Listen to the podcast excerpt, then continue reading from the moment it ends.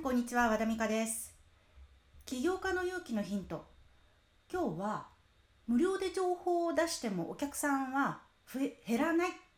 ていうお話です。私はビジネスの始め方としてまず無料でお客さんに情報を圧倒的な情報を提供して、えー、そこから、えー、見込み客になってもらってえー、そして顧客になっていただくっていう段階を踏んでいただけるようにお伝えしています。でこの無料で情報を提供する方法っていうのが例えばまあ無料小冊子だとかあの無料の動画だとか、えー、内容そういう内容のものになるんですけれどもその内容であなたの持ってる力いっぱいのものを提供してくださいっていうふうにあの教材の中ではお話ししてるんですね。とかまあコンサルティングでもそういうふうにお話ししてます。でそうするとこういう答えが返ってくるんです。だって無料でお話ししたらお客さん減るんじゃないですかっていうふうな。だって自分の持ってるノウハウをお伝えするのにもかかわらずえそれ無料なんですよってそしたら有料で提供するものなくなっちゃうじゃないですかとか、まあ、まあそういう答えですね。でも私の経験からお話ししますとえー、無料で情報を提供してもできる人は、まあ、できるんですけどできない人の方が圧倒的に多いです。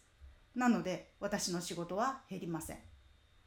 えやっぱりできないから一緒にやってほしいとかえ専門家の力を借りたいとかえそういうふうになっていただけるわけです。まあこれぐらいのノウハウ情報を持っている人だったら、え、私の方ことを面倒見てくれるんじゃないかっていうふうな期待を抱いてくださるわけですね。まあ、正直自分でできる人はあのできちゃいますなのでお客さんが減るんじゃないかっていう風なのは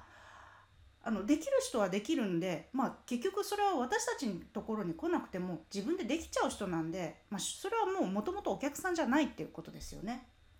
そういう人はいるはいるけどそういう方たちを目の中に入れてえどうその人たちが離れないようにするにはどうしようなんて考える必要は全くないわけです。私たちが、えー、注力すべきは私たちが力を及ぼして助けることができる人たち、え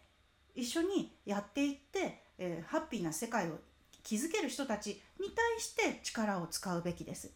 えそういう人たちのことを思ってその無料コンテンツを作ればいいわけです。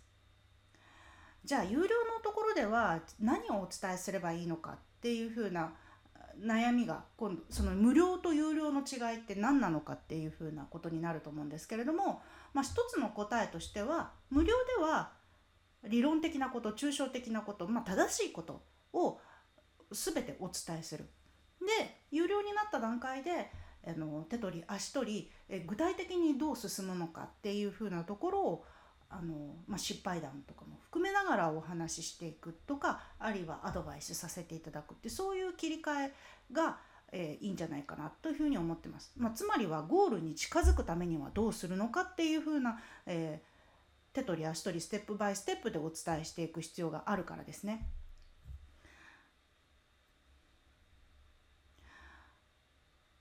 はい。えー、起業家の勇気のヒント今日のテーマは無料で情報を提供してもお客さんは減らないというお話でした。えー、起業家の勇気のヒントは和田美香オンラインスクールで配信しています。メールマガジンのご登録どうぞよろしくお願いいたします。